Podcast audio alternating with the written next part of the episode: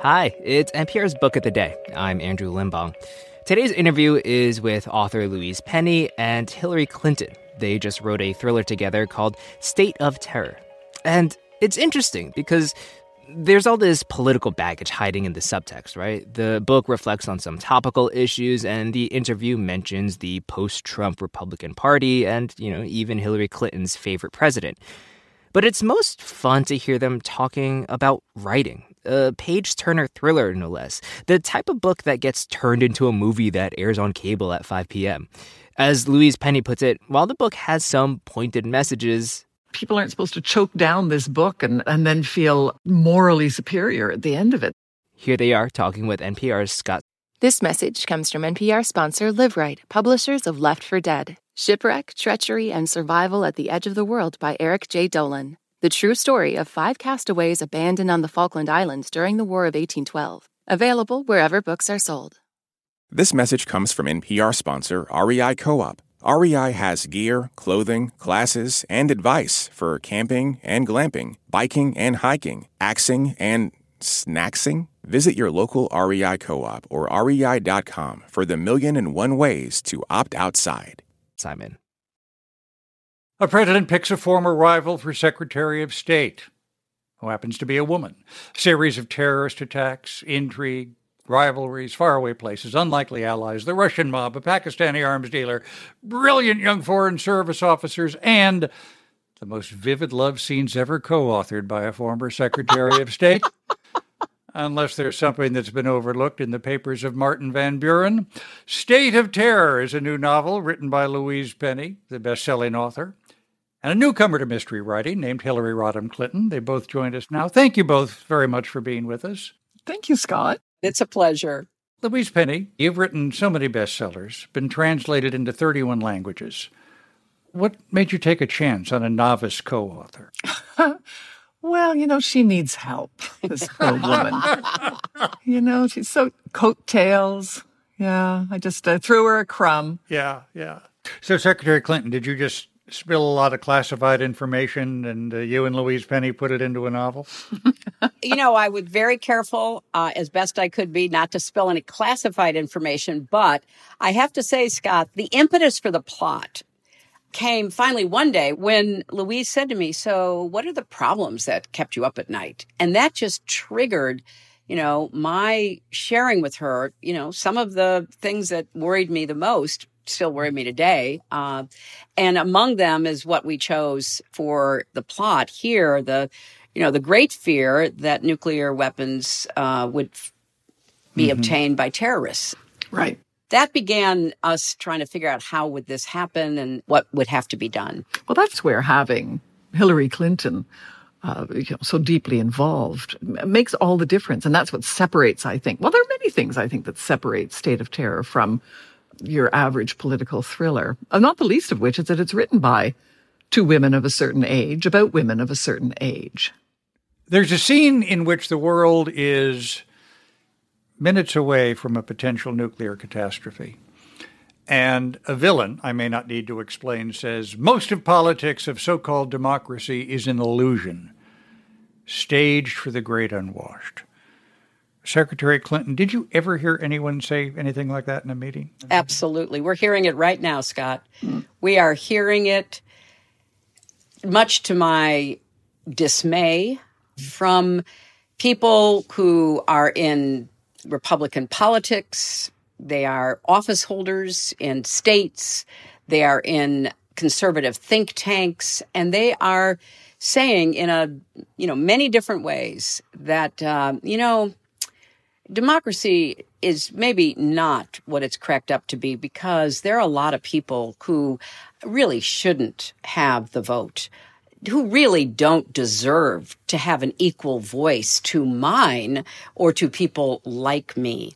And honestly, this has been an argument from the very beginning, but it's an argument that we kept overcoming. We kept knocking down the barriers. And now we have a concerted effort to basically rule by minority. And I have said in many public settings over the last year, what we see happening is to try to implement the uh, lie behind the big steal uh, which is the argument that the former president, his enablers, and supporters have made that if election doesn't turn out the way you want it to, then you don't have to follow it. And you have to set up a system so that it doesn't happen. And their goal is not to lose an election again.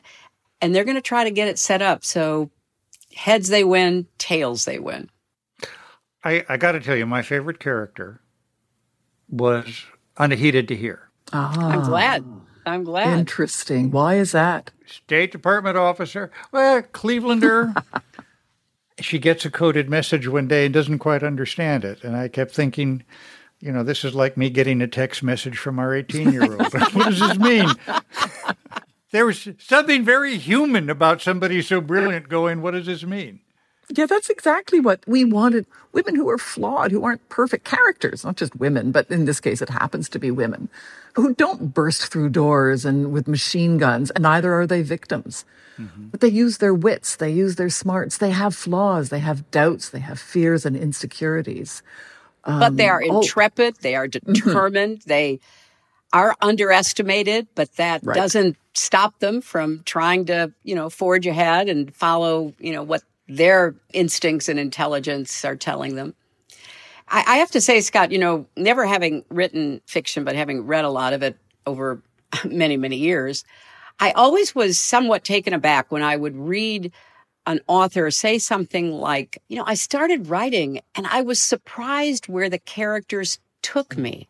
Yeah. And and I would think, well, how could you be surprised? You've created the characters.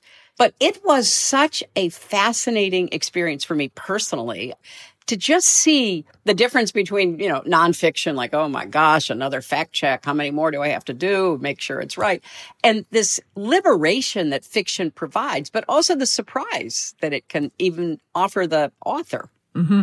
See, this is the thing, isn't it, with the first drafts in particular, which can be something really soft and smelly, and, and often has to be. So, soft and smelly. I, I, yes. Your French poodle, Daisy, would understand what oh, that she is. does indeed. I, I had, let's get the little green bag out for Daisy's first draft. but that that was the key too with working with Hillary is that I'd never worked with a co-author and so it's, it's very scary because you go down all these different routes and try things and this doesn't work and it's stupid and it's a ridiculous idea and that character is, doesn't really need to be there. But it's all necessary. They're all steps along the way. And to work with someone with Hillary who can see that they're steps and instead of saying, oh no, that just, just throwing it out, saying, well, yeah, but what about this? And what about that? And building on it. That was very um, powerful. There is a Another arresting passage toward the end, without giving anything away, in which a character says to the president, With our pullout, the Taliban, along with Al Qaeda and other terrorists, will take over. All the progress made for human rights could be wiped out, all the girls, all the women. Secretary Clinton, was that you talking to President Biden? It was me talking to anybody who would listen because I've been saying this for a long time that there was never going to be any good time for us to end our involvement in Afghanistan. So, whenever and however it happened, we needed to be very aware of the consequences. And yes, there were many, but in particular, the two that are referenced one, a renewed threat coming out of Afghanistan. We're seeing right now, Al Qaeda never having separated from the Taliban, which never rejected them. We're seeing ISIS. And, you know, the very real setbacks to uh, the advances that occurred over the last 20 years. In the book, we have a former president who made the decision to pull out without a plan. And what we have in the real world right now is a president, the former president, who made an agreement with the Taliban, getting nothing for it, which basically said to the Taliban, okay, here's the deal. We're going to leave May 1st. Just don't kill us until we leave. That was the deal. Nothing about Al Qaeda, nothing about following the Constitution, nothing about protecting human rights, nothing about anything. So Biden comes in and he's confronted with an agreement by the United States government because that's what it was, which put him in an impossible position. He wanted to go under any circumstances, but he inherited as I think the administration rightly says, a deadline, not a plan. So, yeah, we are now out of there militarily. I think the administration did an incredible job evacuating 120,000 plus people under really difficult circumstances. But I think we're going to have to be very vigilant because the you know adversaries that uh, we have are going to repopulate Afghanistan, and uh, the Taliban will be either unwilling or incapable of preventing attacks outside their own borders. Louise Penny, um, Angela Merkel is about to leave the chancellorship of Germany. Think she'd like to co-write a thriller with Hillary? I would read that. I would read that book. Let me ask you both: um, Is State of Terror meant to be some kind of cautionary tale? Yes. Yes. It is. Yes. You know, I worry a lot about the you know, very serious attacks on our democracy from without and within. And this book really tackles both because we do have adversaries who, from the outside, want to undermine our democracy, set us against one another. And very tragically, we have people in our own country who are really trying to undermine our institutions and our rule of law because they don't like the multicultural, uh, incredibly dynamic and diverse society that we have become. And as your favorite president and mine uh, reminded us, you know, a house divided against itself cannot stand. So, yeah, it is a cautionary tale, and I hope readers um, will be attuned to that. I have to interject anybody else saying your favorite president and mine, a reference to Lincoln, would be unremarkable. Given the fact that you have been married to a president.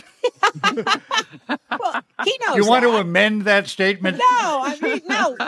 Lincoln Lincoln remains my favorite. Now, you know. Okay. I think he's also my husband's favorite. all right, all right. Uh, Louise Penny, could I get you to respond to the cautionary tale? It's it's meant to be that, but it's also meant to be. It's not meant to be a pill to swallow. People aren't supposed to choke down this book and, and then feel morally superior at the end of it. This is meant to be entertaining, but it's also meant to to have people sit up a little bit and take stock.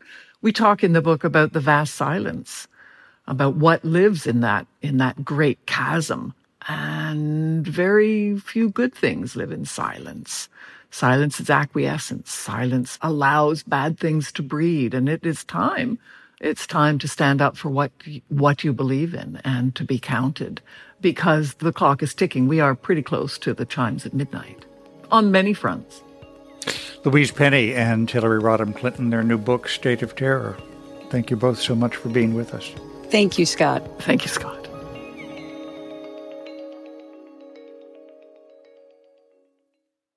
This message comes from NPR sponsor Mint Mobile. From the gas pump to the grocery store, inflation is everywhere. So Mint Mobile is offering premium wireless starting at just $15 a month. To get your new phone plan for just $15, go to mintmobile.com/switch.